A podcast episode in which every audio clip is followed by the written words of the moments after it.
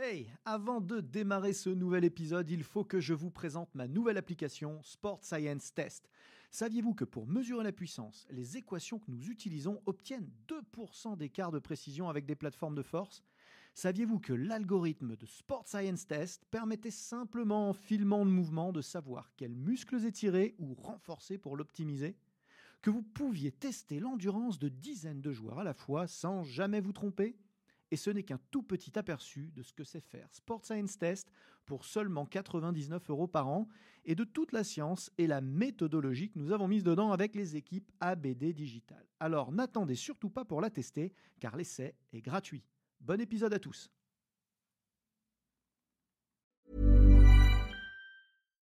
Millions of people have lost weight with personalized plans from Noom, like Evan, who can't stand salads and still lost 50 pounds. Salads, generally, for most people, are the easy button, right? For me, that wasn't an option. I never really was a salad guy. That's just not who I am. But Noom worked for me. Get your personalized plan today at Noom.com. Real Noom user compensated to provide their story. In four weeks, the typical Noom user can expect to lose one to two pounds per week. Individual results may vary.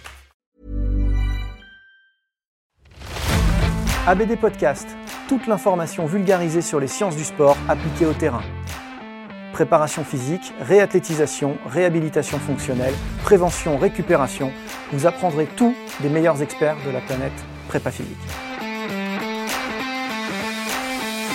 Bonjour à tous, Aurélien Broussal d'Herval pour un nouvel épisode ABD Podcast. Je reçois aujourd'hui Thomas Serbonaski. Bravo. Thomas, merci euh, de venir dans le podcast, malgré que j'écorche assez régulièrement son nom. Et euh, ce que vous ne savez pas, euh, puisqu'il n'y a pas de making-of, c'est que ça fait à peu près trois quarts d'heure que je m'entraîne à dire Serbonaski. Alors Serbonaski Thomas, qui est euh, instructeur élite chez Strong First, vous savez à quel point j'apprécie cette école de kettlebell, mais pas que. Non, C'est vrai que c'est quand même l'ADN est, est- est issu de, des kettles, mais euh, ça C'est se une école de décline force. sur de la, euh, La barre, olympique, corps, sur du poids de corps. Euh, et d'ailleurs, on a monté ensemble euh, Oui. euh, avec Nico Marietan hein, et Alex Verret un super diplôme euh, à la FFHM qui justement reprend euh, tout un tas de fondements techniques euh, de ces différents agrès euh, et donne les bases aux coachs pour mieux maîtriser ces outils qui sont, selon moi, hein, des piliers fondamentaux de la préparation physique, d'un point de vue purement technique, mais aussi d'un point de vue méthodologique. Et ce dont on va parler aujourd'hui, c'est l'organisation du travail avec pour objectif la- l'amélioration de la force, l'augmentation de la force. Et euh, j'ai vraiment envie d'en parler avec, euh, avec Tom parce que euh, Strong First a justement une approche un peu atypique du développement de la force par rapport à ce qu'on a appris peut-être dans un BPGEPS, peut-être à l'université, ou dans un BE pour ceux qui sont un peu plus âgés, et, qui a été pointé du doigt dans les dix dernières années de manière de plus en plus intense. hein. Le meilleur exemple, c'est un, un livre que je vous recommande à tous de lire, qui s'appelle Hypertrophie aux éditions Fort Trainer, euh, par Brad Schoenfeld, un autre nom assez difficile à prononcer. Ouais. Hein, euh, énorme revue de littérature sur le- les concepts de force et euh, bah, qui nous montre et nous démontre que bah, le 4x4 ou euh, 5x5 avec euh, 4 à 5 minutes de récup, ouais, ça marche, ok, pas de, pas de doute là-dessus, mais il n'y a pas que ça dans la vie. Alors il nous a fallu à un moment donné hein, des, des codes extrêmement clairs, des cases extrêmement fermées, des boîtes même, où on pouvait euh, placer les étudiants et les méthodes. C'est un petit peu clair. En vrai, euh, en vrai, on a une marge de manœuvre vachement plus importante. On fait du métabolique, du neuromusculaire. Mhm. C'est un continuum. Et sur ce continuum, quand on sait ce qu'on fait, euh, on peut faire des trucs hyper variés.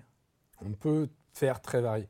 En fait, chez Strong First, on a une méthodologie autour de la force qu'on utilise aussi bien avec la barre qu'avec le kettlebell, qui peut être surprenante parce qu'en fait, pour développer la force, il ne faut pas être à l'échec. Et pour beaucoup, en fait, quand ils font du 5x5, ils vont jusqu'à l'échec. Et, et c'est vraiment antinomique, nous, avec ce qu'on essaye de faire. Donc, en fait, on a toujours une ou deux sous le bras, ce qui peut paraître bizarre. Mais c'est un peu comme Brad Schoenfeld. J'ai pas lu le livre, mais je sais que Schoenfeld, il est sur le fait de faire euh, deux ou trois fois le groupe musculaire dans la semaine Mhm. pour qu'il y ait une véritable prise d'hypertrophie. Nous, on va euh, taper par exemple du press ou des tractions. euh, les tractions, on est même sur un autre domaine. Mais sur du press, on va le press euh, développé militaire. Quand je le dis à l'équipe de France de lutte, les mecs ils me disent C'est quoi? Développé militaire, oui, voilà. Donc on peut le taper trois fois dans la semaine, mais c'est juste des variations. Et dans ta, dans ta séance, tu vas avoir une séance légère, une séance moyenne, une séance plus lourde, pas en termes de charge, mais en termes de volume.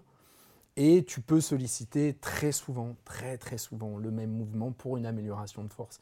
Donc il faut vraiment avoir ton objectif, le mouvement que tu veux améliorer et sur lequel en fait tu travailles. Et donc on a nous notre méthode de ladder dont on va parler un peu plus tard, mais qui marche très bien et moi je le fais sur moi et sur des athlètes et je vois que ça marche parce qu'à côté dans ton spécifique le soir t'es pas cramé. Bien sûr. Parce que t'es pas dans ta série de 5x5, tu as fait tes 25 lifts mais tu les fais différemment. Donc le plus important c'est le nombre de lifts que tu auras fait dans la... Avant on parlait de tonnage chez les Bulgares, les soviétiques étaient sur le nombre de lifts. C'est qu'est-ce que tu as fait dans ta séance? C'est ça le plus important. en filigrane, hein, il y a deux concepts là qui sont hyper importants. Hein. Le premier concept, c'est le concept de planification non linéaire. Donc, euh, encore une fois, ne jetez pas le bébé avec l'eau du bain. Hein. On n'est pas en train de dire que les, perfs, l'entraînement euh, linéaire ne fait pas de perf. On a ah, fait des médaillés olympiques pendant un demi-siècle avec ça, donc euh, on va certainement pas. Et en force athlétique, c'est toujours utilisé aujourd'hui. Évidemment. Chez les Américains, ça marche très, très bien. C'est probablement une, phase nécessaire à l'apprentissage de, l'entraînement de mmh. la force. Mais à un moment donné, si effectivement on veut aller au fond des choses et réitérer les charges et, les, et, les, mouvements, les exercices, eh ben, il va falloir euh, dynamiser un petit peu euh, cette dynamique, cette, linéarité mm. de la charge pour la rendre beaucoup plus dynamique, beaucoup moins linéaire. Et, euh, c'est ce dont tu parles. C'est le premier point vraiment important qui, me paraît important de décoder pour les gens qui nous écoutent. on va y revenir, hein, évidemment. Le deuxième point, ben, c'est évidemment la qualité éminemment technique de la force. Mm. C'est ce que nous rappelle Poliquin repris par Thibaudot depuis des années. La force est une qualité technique. Et à ce titre, ça se travaille de manière propre, de manière irréprochable sur le plan technique. Il vaut mieux faire un mouvement de moins parfait qu'un mouvement de plus dégoûtant. Au-delà euh, de la sécurité du pratiquant, hein, euh, moi j'ai toujours coaché comme ça, hein, c'est euh, le nombre maximum de répétitions propres que propre, maîtrisées si tu es obligé de tricher, alors c'est que le, job est fait. Il n'y a pas, euh, y a pas à mmh. rougir. Mmh. C'est que, ça y est, tu es saturé euh, nerveusement. Techniquement, il n'y a plus personne. Et tu auras un gain, Ton gain de force, il sera fait. C'est passé. Tout ce que tu vas faire, si tu poursuis, c'est de risquer de te blesser. Et dans tous les cas, créer de la fatigue additionnelle qui va entamer ta série d'après. Mmh. Euh, ou tes séances d'après. Ou les séances, si après on a affaire à des athlètes qui ont une séance après le soir de spécifique. Exactement. Après, ils vont se blesser dans la séance P, bah, en fait, c'est dû à ce qu'ils ont fait le matin qui n'a pas été bien équilibré. Donc, quand toi, tu es préparateur physique, tu fais attention. Il faut tenir compte de tout ça. Et quand tu as des groupes, je, rebondis par rapport à ça, on parlera après de la, mise en place. Quand tu as un groupe, c'est des méthodes quand même qui marchent dans un entraînement fonctionnel, dans ton studio, quel qu'il soit. Quelles que soient euh, les séances, je vais te dire, Strong First, CrossFit, un studio fonctionnel pour gérer en small group, il y a quand même des méthodes qui sont vachement plus agréables à mettre en place et qui créent une dynamique qui marche beaucoup mieux. Et ça marche franchement très très très très bien. Ouais, c'est fluide, c'est assez facile à mettre en œuvre. Euh, c'est la forme du jour, C'est adapté à la forme du jour. Alors, ça repose quand même sur, un, sur une approche extrêmement qualitative. C'est-à-dire qu'on voit énormément de coachs qui euh, font Turkish Get Up. Voilà. Bon, déjà, il faut se rappeler qu'on ne construit pas la force sur un mouvement approximatif. Il va vraiment falloir passer par les cases d'apprentissage et la maîtrise parfaite du mouvement avant de monter en gamme. C'est le principe d'une collection de kettle. Aujourd'hui, on fait des mm. poids intermédiaires. Mm. Mais pendant des années, tu passais du 32 au 40. Mm. Hein. Il n'y avait, pas de 36 qui tiennent. Non. Hein. Donc moi, le 28 n'existait pas. Moi, j'ai un 36 au bureau. Tu passais du 24 au 32, voilà. Ben voilà. Donc tu restais des années, euh, parfois, sur une charge inframaximale hmm. que tu allais rendre plus qualitative. Augmenter tes volumes. À des tempos, grâce à des, régimes de contraction hmm. différents, grâce à de l'activation différente, à de la respiration. Et puis un jour, tu étais assez fort pour euh, pour passer de grade. Hein. Tu le maîtrisais. de toute façon, c'est un passage de grade. Le truc, c'est on se retrouve. Nous, on est. je vais parler de l'école Strong First, c'est une école de force, mais on, essaye de prendre le meilleur de ce qu'on peut trouver dans les arts martiaux et le meilleur dans le fitness, parce qu'il y a du bon dans les deux, mais il faut Mmh, juste pas mmh. prendre le plus mauvais et le plus mauvais des deux. Donc on essaye de faire ça à notre humble niveau, c'est ce qu'on essaye de mettre en place avec Alexei par exemple, mais c'est vrai que c'est l'enseignement systématique. Tu apprends tes basiques, tu apprends tes additions, après tu apprends tes soustractions, tu apprends ta multiplication, après tu as la division. C'est chiant, mais tu t'en rappelles toute ta vie. Et sur les mouvements de force, si tu n'as pas les basiques, et aujourd'hui les gens ils veulent instantanément que tout marche et tout aille très vite, si tu n'as pas mis en place tout ça auparavant, tu construis, en fait ta base elle n'est pas assez solide. Bah non. Alors ça peut paraître chiant, ça, je suis désolé pour le terme, mais, ça Ouais, encore. mais en fait encore que, quand tu te sens maîtriser quelque chose, bien sûr, il y a une, Honnêtement- il y a une satisfaction intellectuelle euh, et culturelle à t'enrichir de méthodes, euh, de techniques gestuelles. Que tu ne heureux. maîtrisais pas. Ah ouais. Il faut juste changer le- l'emphase, changer le, le, le- le cœur du message par rapport à ce que l'on proposait avant. Avant, on était en train de vendre systématiquement de la très haute intensité, de la fatigue. Alors, est-ce que ça, peut-être on va y aller, mais est-ce que d'abord, on n'est pas en train d'apprendre aux gens à, à- à maîtriser un nouveau mouvement qu'ils ne savaient pas faire avant? On Comme- est des professeurs. Non, tout. mais c'est voilà, c'est le message de FMS. Avant de bouger beaucoup, apprenons à bouger bien et après on pourra commencer à bouger plus souvent, plus régulièrement et augmenter après. Mais c'est vrai que revenir sur le mouvement, toi tu es issu des arts martiaux, quand tu as fait des sports de combat, les gens peuvent être sensibles à ça. Mais, ou de la gym, tu vois, les, mais tu le vois bien, dès que tu as quelqu'un qui a fait de la gym ou des arts martiaux qui vient dans un club, Il ça comprend- bouge tout de suite, il, il, comprend, comprend tout de suite. ce que tu lui dis. ouais, Ouais, sur, quand euh, tu lui expliques, il va comprendre. Quand tu es dans un phénomène de consommation, de pure consommation, C'est moins évident. C'est compliqué à dire respire, place-toi correctement, soulève pas tout de suite la barre, pousse tes pieds dans le sol, tu réduis certaines amplitudes. Oui, mais ah non, mais fais-moi confiance. Et c'est la relation de confiance aussi qu'il faut Mm. établir. Donc quand après il se voit progresser et techniquement et dans les charges, la relation de confiance, elle se crée d'autant plus. Mais il faut pour ça euh, passer des étapes, comme tu disais, c'est des grades à passer, et c'est des fois compliqué à faire comprendre, mais c'est euh, bah, notre métier, c'est répéter. Donc Ouais. tu répètes. Et in fine, euh, in fine euh, le, le concept un peu important à, à ramener à la maison, si vous nous écoutez euh, et que vous entendez ce message pour la première fois, c'est, que le- la charge, l'intérêt de la charge, l'apport de la charge maximale est très relatif. Donc moi, assez régulièrement, on me demande, euh, bon, bah, tes judokas, euh, ils poussent combien en développé couché? Voilà. Pour savoir s'ils sont forts ou faibles, ils poussent combien en développé couché? Et, euh, et- et j'ai toujours eu le- toutes les peines du monde à expliquer qu'on s'en moquait en fait. Que ça n'avait pas de sens. Tu pouvais avoir quelqu'un de beaucoup plus fort que toi en développé couché et de beaucoup plus faible en répulsion Mhm. d'être humain, en lancer. Parce que les transferts ne se, font pas, euh, se font pas sur des registres d'intensité. Ils se font sur des registres d'angle de travail, de type de saisie, de tempo, euh, euh, d'activation, de volonté. Voilà sur quoi se, se basent les transferts. Pas sur de l'intensité maximale absolue, caractérisée d'ailleurs par un poids sur une barre. Mm. En termes d'intensité maximale, oui, dans le muscle. Ouais, ça, aujourd'hui, on n'est pas capable de le mesurer une- en, en- en situation d'entraînement. Et c'est vrai que sur le coucher, c'est souvent le- l'exemple de base, que ce soit sur de la prépa physique ou dans n'importe quelle salle de muscu, les gens ils vont te demander ça, alors que c'est un mouvement qui est relativement récent, si on regarde bien historiquement. Bien sûr. Donc c'est un mouvement qui est assez récent, qu'on a pris euh, par pareil. J'ai beaucoup de respect. euh, après, voilà, quand tu es en force athlétique, les mecs qui rentrent dans Mais des c'est leur sport. C'est leur sport, discipline, c'est leur discipline. Mais euh, derrière tout ça, pour beaucoup d'athlètes, est-ce que c'est véritablement ce qu'il y a de plus important? Je te prends l'exemple de la lutte, tu vois, on a remis tout ça en place et c'est un super mouvement pour la lutte, pour la défense au sol.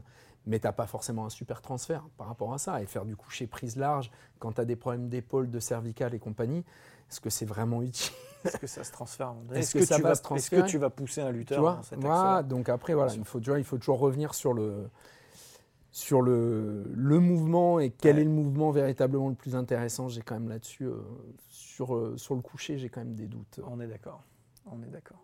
Alors, euh, bah, revenons sur notre, sur notre schéma, maintenant qu'on a bien, bien en- enfoncé le clou sur la nécessité technique de la force. Maintenant, en quoi, en, en quoi l'école Strong First bah, apporte quelque chose de- d'innovant euh, sur le- les, rythmes d'entraînement, sur les rythmes d'application des charges et de récupération par rapport à ce qu'on fait de manière très très classique euh, dans, la prépa, physique et dans le fitness. Donc pour faire simple, d'accord, pour faire simple, un, c'est pas forcément innovant. C'est des choses qui ont été euh, testé, en fait, notre chairman, Pavel Tsatsouline, il ramène en fait au goût du jour comment s'entraînaient les hommes forts dans les années 1900, quand il n'y avait pas de stéroïdes, quand il n'y avait pas... les mecs, ils étaient dans les cirques et comment ils s'entraînaient tous les jours. Tous les soirs, ils avaient quand même une performance max. Mm, mm. C'est bien que c'est possible. Donc c'est possible de le faire. Mais derrière, voilà, ils avaient des qualités de mouvement énormes, ils faisaient des choses. Euh, c'est un style de vie. La force, c'est un style de vie, il faut le comprendre. C'est un lifestyle. Et si tu veux vraiment développer ça, comme tu le disais, il faut l'entraîner. Et derrière, si tu n'as pas la souplesse, si tu n'as pas l'endurance, il y a plein de choses qui font la mobilité, ça ne va pas le passer. Mm. Donc il faut que tu t'entraînes par rapport à ça. Donc il a pris ces méthodes-là, il les met en avant et il a beaucoup travaillé. On a un module de formation qui s'appelle Plan Strong. C'est deux jours sur la planification sur la force, Plan Strong. Là, on est en train de faire aussi, euh, Fabio a créé Build Strong. Là, pour c'est plutôt sur l'hypertrophie. Plan Strong, c'est vraiment sur la force. Et il a travaillé sur euh, les résultats des équipes soviétiques des années 70 à 80 là où ils avaient, enfin de 60 à 80, et comment ils fonctionnaient. Donc c'est pas lui qui crée, euh, c'est pas quelque chose qui a été créé, c'est quelque chose qui a été testé et qui le met au goût du jour. Donc en gros, on sait que chez les soviétiques, tu sais, avais, là on va dans l'haltérophilie, tu avais les Bulgares, ils étaient cramés à 25 ans, ils s'entraînaient tous les jours, toutes les 30 minutes, ils changeaient de mouvement, ils récupéraient, ils envoyaient du steak. Ils ont eu des super résultats, mais ils se cramaient assez tôt. Et les soviétiques, dans les années, euh, on va dire jusqu'à 80, jusqu'à après il y a les changements de catégorie de poids pour qu'il n'y ait plus de dopage, etc. Euh, pour qu'il y ait moins. Pour qu'il y en ait moins. Euh, ils performaient à plus de 30 ans. Donc en fait, ils ont essayé de voir. Et en fait, c'était ces modulations-là tout au long de l'année qui étaient super intéressantes. Et pour faire simple, c'est 80% du temps, tu bosses à 80%. En fait, la vraie fourchette, 80% de ton 1 RM, et pour un lambda ou pour un athlète, le 1 TRM, c'est-à-dire le Technical RM, pour que ce soit propre avec certains standards et certains critères. Et en gros, on sait que la fourchette, c'est 75-85. Un peu en dessous pour récupérer, pour faire ton deload, un peu au-dessus au moment du picking, mais vraiment avec parcimonie. Mais 80% du temps, il faut travailler dans cette zone-là. Donc 75-85, c'est à peu près la zone idéale, donc 80-80, c'est plus facile à retenir. Et nous, on travaille beaucoup avec le système de ladder, chèvres. Alors, juste avant que tu attaques sur les ladders, je trouve ça hyper intéressant de, mettre des nuances là dans, l'entraînement parce que on est toujours extrêmement euh, embarqué par soit des franchises, soit des, soit, soit des églises euh, qui ont des, messages à vendre hein, et qui n'ont pas forcément euh, beaucoup d'objectivité. Et puis on aime bien les choses un peu sensationnelles qui sont de l'ordre du tout ou rien. C'est très, très sportif ça, mm. dans le fond. Et euh, dans ce que tu dis là, et, je suis complètement d'accord avec toi, la force est, un, est, une qualité à maturation lente, progressive, et qui nécessite de, la constance dans l'application pour avoir des résultats durables. Euh, et, finalement, ça va à, l'opposé de ce que l'on développe dans toutes les autres qualités en ce moment même, c'est-à-dire que pour toutes les autres qualités, on fait de la polarisation. C'est-à-dire qu'au contraire, on ne va pas autour de 75, on va à 100 ou on va à 50 j'exagère un peu, mmh. mais pour le métabolique, c'est comme ça qu'on raisonne de plus en mmh. plus, à, très forte raison. Mais c'est pour dire aux gens qui nous écoutent, et c'est important de le dire, que tout n'est pas blanc ou noir en entraînement, et qu'il y a des exceptions qui confirment la règle. Et aujourd'hui, clairement, je suis complètement d'accord avec toi, la force gagne moins à être polarisée que les autres, euh, que les autres euh, qualités, alors que c'est la qualité presque extrême. Essentiel. Tu vois Sur beaucoup d'autres qualités. extrême, absolue, euh, t'es fort ou t'es pas fort. Tu mm. vois ce que je veux dire Après, ça peut se répercuter sur tellement d'autres, euh, tellement d'autres qualités que c'est pour ça que dans l'école Strong First, on considère que c'est le plus important. Mais tu sais, c'était l'exemple de Verkochanski, je crois. Il disait que c'était un verre. Si tu avais un petit verre à l'intérieur, tu pouvais mettre peu de qualité. Si tu avais un grand verre de force, tu pouvais y mettre beaucoup de qualité.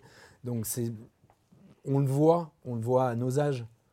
Honnêtement, si j'avais compris ça bien plus tôt, il y a certaines erreurs que j'aurais peut-être pas connues à titre perso.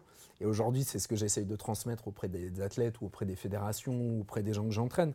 Mais vraiment comprendre que quand tu as, as, atteint ça, tu peux le polariser, mais si tu veux t'entraîner régulièrement et te faire un peu plaisir et développer quand même des qualités de mouvement, si tu le fais une fois dans la semaine, ton mouvement, quand tu débutes, c'est pas suffisant pour le développer et t'entraîner euh, dans d'autres paramètres par ailleurs. C'est-à-dire qu'en plus, euh, si à côté tu as d'autres qualités à vouloir développer, physiquement l'équipe de France de lutte, c'est évident qu'ils ont autre chose à faire que simplement des, des, des presses kettlebell. On Donc, est bien d'accord. il va falloir en plus s'inscrire dans un truc vachement plus complexe. Mais c'est vrai avec un client euh, lambda. Mais c'est Un pareil. client lambda, euh, bah, voilà, il a peut-être un board le matin avec euh, des actionnaires, euh, ou euh, il a peut-être un métier déjà physique par ailleurs, Mm. euh, il est, euh, je sais pas, manute euh, quelque part, et donc euh, bah, voilà. Donc, on, on s'inscrit quand même dans un, dans un truc vachement plus complexe que euh, la simple, le simple face-à-face pédagogique Mhm. d'une heure là.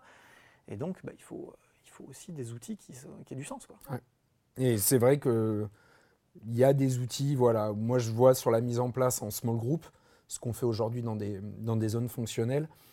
C'est un outil qui, franchement, moi, me semble essentiel à un coach au moins de connaître. Déjà de le pratiquer sur lui, d'être capable de l'expliquer.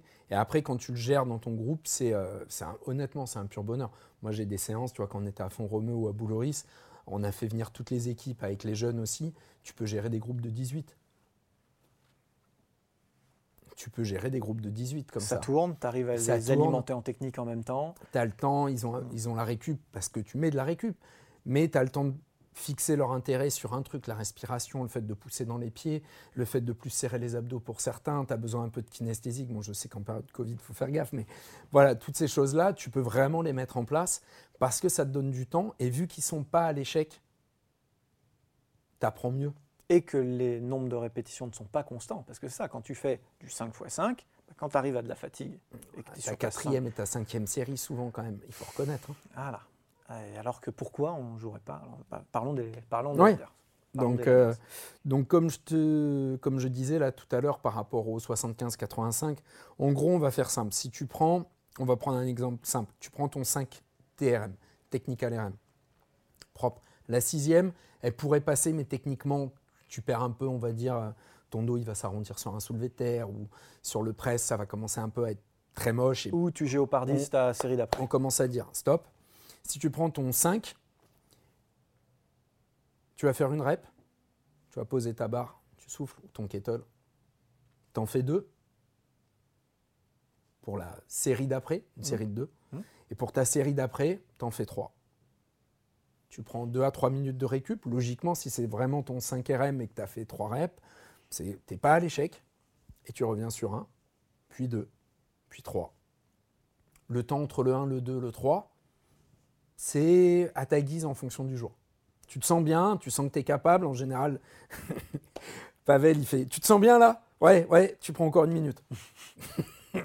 voilà, tu vois, pour La être sûr en fait qu'au niveau, fraîcheur. voilà, au niveau qualitatif, ça va marcher. Et tu répètes ça. Et tu as fait 6 reps, 1 plus 2 plus 3, avec une barre que tu peux soulever 5 fois.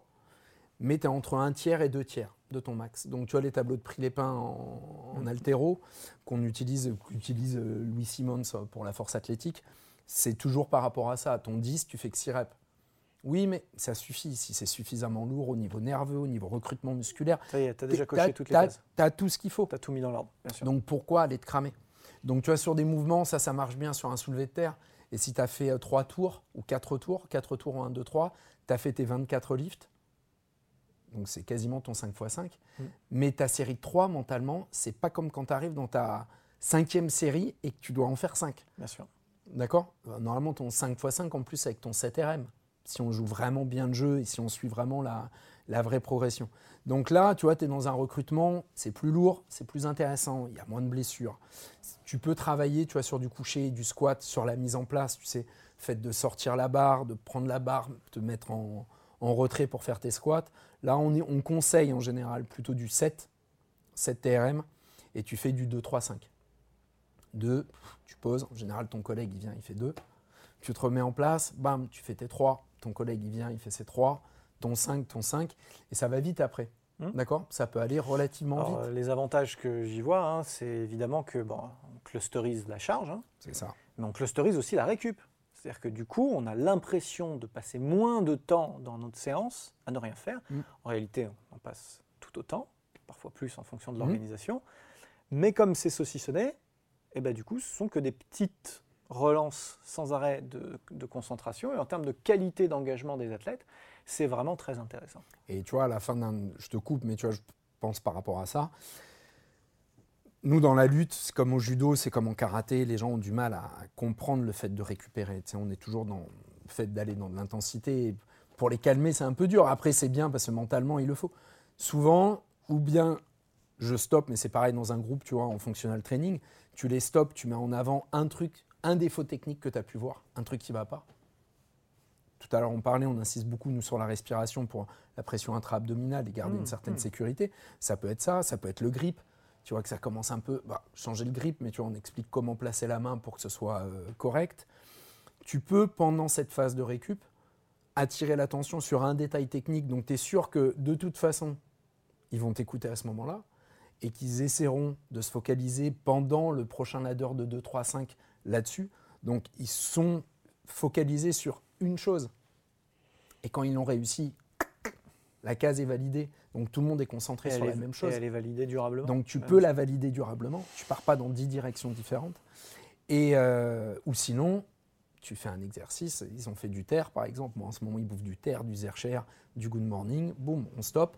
On va faire euh, du press. Ça peut être du landmine avec des tractions. Ça leur permettre de travailler différemment. Ils font un autre type de ladder. Et quand ils reviennent après sur du 1, 2, 3, les 5 minutes, elles sont passées. Ils Bien s'en sont pas rendus Bien compte. sûr. Et ils Donc- sont frais, euh, Et ils sont neuromusculairement, ils sont frais, mais aussi psychologiquement.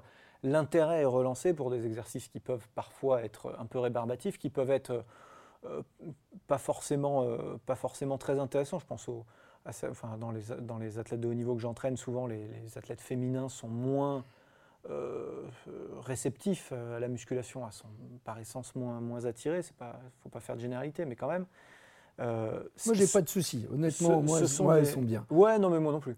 Mais euh, on est, c'est bien d'avoir des astuces Ouais. pour relancer. euh, je, parle, je parle des nanettes, on pourrait parler des jeunes aussi, qui sont souvent pas très aguerris, pas très acculturés à ces, à ces outils-là, qui viennent pour faire de la lutte, de la baston. euh, voilà. Et qui regardent trop sur certains réseaux. Voilà, et qui veulent, euh, choses qui et veulent qui des, veulent des juste trucs, euh, copier parce qu'ils pensent que c'est bien. forcément exotique ou forcément. euh, ouais. Donc c'est vrai que c'est un, un bel outil, un bel outil pédagogique et de, de- de rafraîchissement psychologique aussi.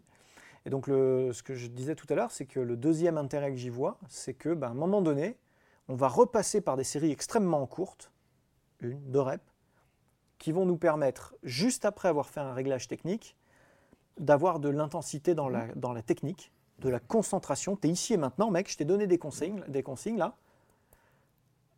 Mais, Tu es pour une rep, tu me l'as fait propre. mais leur séance de force, et c'est là où le souci, Et tu vois, sort, il s'inscrit souvent. Pour les athlètes, c'est différent. Honnêtement, c'est une question d'éducation et quand ça se passe très bien, comme c'est le cas à la lutte avec les entraîneurs nationaux, tout le monde comprend, tu vois, comment gérer dans ta semaine les choses. Mais quant à tes élèves, en fait, c'est vraiment leur expliquer les élèves euh, dans un espace fonctionnel, par exemple, leur faire comprendre que quand tu bosses à 85% de ton max, t'as peut-être pas transpiré comme un ouf, mais nerveusement, c'est une séance qui est intense. Ouais. Tu n'as pas besoin de te la coller après avec euh, un- une séance de haute intensité d'intervalle training. Tu feras ça le lendemain si tu veux. Tu vois, je vais pas dire que c'est pas bien. Il faut juste le faire au bon moment. Sinon, tes gains de force, ils servent à quoi? À rien. Au niveau neuro, ils vont être épuisés. C'est juste se fatiguer. Et quand tu as bossé à 85%, c'est bon. Tu as déjà fait de l'intensité. 85% de ta fréquence cardio, c'est intense. Bah, Dis-toi qu'en force, c'est à peu près la même chose. Je sais, c'est difficile à comprendre, mais tu t'es arrêté, tu en as un peu dans le sac. Et c'est un vieux. euh, c'est euh, Earl Liederman qui avait fait un livre sur les, euh, les principes de la force dans les années 1930, qui est une perle et qui est, nous, chez Strong First, on le lit beaucoup. Il disait en fait, à la fin de ta séance, donc déjà ta séance, ça doit te donner plus qu'elle ne te prend. Donc ça, c'est vraiment quelque chose à comprendre. Il disait à la fin de la séance, tu dois sentir que tu es prêt à aller, après ta douche et après avoir, fait ta, après avoir frotté le dos, tu dois être prêt à partir à la guerre pour conquérir un royaume. Si à la fin de ta séance, tu te sens comme si tu avais perdu la guerre et perdu le royaume, c'est que c'est pas bon. C'est que t'es allé trop loin. Tu vois? Et ça, Ouais. putain, Notre métier, ça n'est pas que d'accumuler de la fatigue. Et ça, c'est vraiment important que les coachs qui nous écoutent retiennent Mm. ça de cette discussion. On n'est pas là pour uniquement accumuler de la fatigue. Au contraire, on est là pour générer plus d'énergie Mm. dans un temps futur, à leur vie, court, moyen ou long terme. quelle que soit, quelle que soit la vie, euh, que ce soit un athlète de haut niveau pour sa séance le soir, ou que ce soit pour un mec pour qu'il ait une vie euh, avec sa femme, avec ses enfants et tout. On le voit, de toute façon, tu le vois. hein. Là, euh, tu vas sur la plage, tu vois les gens qui sont un peu sportifs, ils jouent avec leurs enfants. Ceux qui sont pas sportifs, ils les calculent pas, ils sont assis sur. Et là, tu Ils te dis, j'ai pas envie de ça, quoi. J'ai Ouais. pas envie que moi, euh, j'ai pas envie de cette. Moi, j'ai pas envie de cette société-là. En tout cas, tu vois, j'ai vraiment pas du tout envie de cette société-là. Et donc, si on arrive à développer tout ça et à faire D'ailleurs, nous, on va plus loin, on fait du Turkish Get Up avec nos enfants. Purée, mais. Après, on est plus débile aussi que les autres. hein. C'est pour ça qu'on est sportif. Sinon, on serait avocat, docteur, on, ferait- on aurait fait autre chose. Mais c'est vrai que oui, tu, tu le vois. Et c'est vrai que c'est euh, accumuler cette énergie positive, ce chi, cette énergie. Le travail de force, il est. euh, et avec l'âge, c'est encore de plus en. Moi, ça me paraît de plus en plus important. C'est ce qu'on disait euh, tout à l'heure, hein, la force, on pourrait presque parler d'un sport à part entière, mais qualité physique à maturation lente. Et comme tu le, comme tu le disais, effectivement, plus on, on vieillit et plus on se rend compte que, que c'est vrai, que c'est important euh, et que ça conditionne Tout le reste. tout le reste. Soyez forts, les amis. Merci Tom euh, d'être venu partager tout ça avec nous. C'était euh, d'abord c'était passionnant, c'était rythmé et plein de plein de plein d'informations précises et de terrain comme à ton habitude.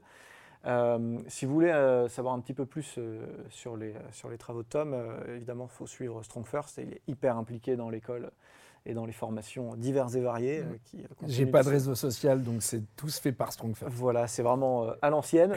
et par ailleurs, vous pouvez aussi le retrouver à la Fédération d'haltérophilie musculation, puisque vous savez que c'est un de mes plus proches collaborateurs dans le cadre du diplôme coach musculation fonctionnelle. Euh, vous nous écoutez sur toutes les plateformes de streaming, euh, vous nous regardez euh, probablement sur YouTube ou directement sur mon site web, mais vous savez aussi qu'il y a beaucoup d'épisodes à voir en plus sur le e-campus de transfert avec Tom et avec d'autres euh, intervenants. Donc n'hésitez pas à aller y faire un tour. Je vous dis à très bientôt pour de nouveaux épisodes. Merci Tom, à très bientôt. Merci à toi. Au revoir. C'était ABD Podcast, votre émission 100% préparation physique et sciences du sport. Abonnez-vous, suivez-nous, partagez-nous. Écoutez-nous sur Google Podcast, iTunes, Deezer, Spotify. Regardez-nous sur YouTube ou directement sur www.broussal-derval.com. Ever catch yourself eating the same flavorless dinner three days in a row? Dreaming of something better? Well, HelloFresh is your guilt-free dream come true, baby. It's me, Kiki Palmer. Let's wake up those taste buds with hot, juicy pecan-crusted chicken or garlic butter shrimp scampi. Mm. Hello Fresh. Stop dreaming of all the delicious possibilities and dig in at HelloFresh.com. Let's get this dinner party started.